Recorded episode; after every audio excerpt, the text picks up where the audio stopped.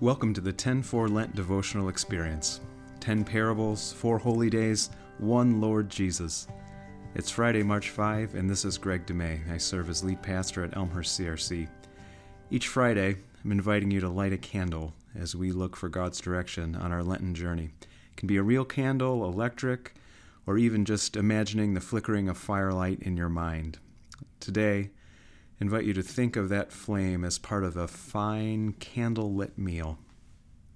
It's striking to me that so many of Jesus' parables end around a table. But to get to that table, there can be so many obstacles. In the parable of the great banquet in Luke 14, invitations are sent out and then all kinds of excuses are made. We can be so full of excuses for why we keep a safe distance from God. Then in the parables of Luke 15, things keep getting lost sheep, coins, even sons. Sometimes the lostness is accidental. Coins are like that. Sometimes the lostness is through ignorance. Wandering sheep are like that. And sometimes the lostness is the result of sin and stubborn disobedience to do things our own way. People are like that. But here's the good news despite the excuses, accidents, ignorance, sin, and stubborn disobedience, these stories all still end with rejoicing around Jesus' table. God is preparing a feast, friends, and you are invited.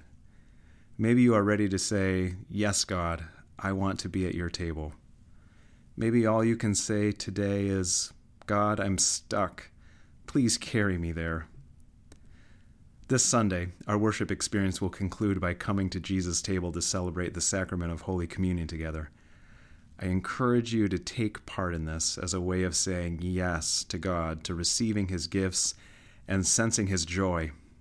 Please pray with me. God, it's amazing that you invite us to your table. I want to say yes to you and be there with you. Thanks that you are willing to forgive me like a lost son and carry me home on your shoulders like a lost lamb. For Jesus' sake we pray. Amen.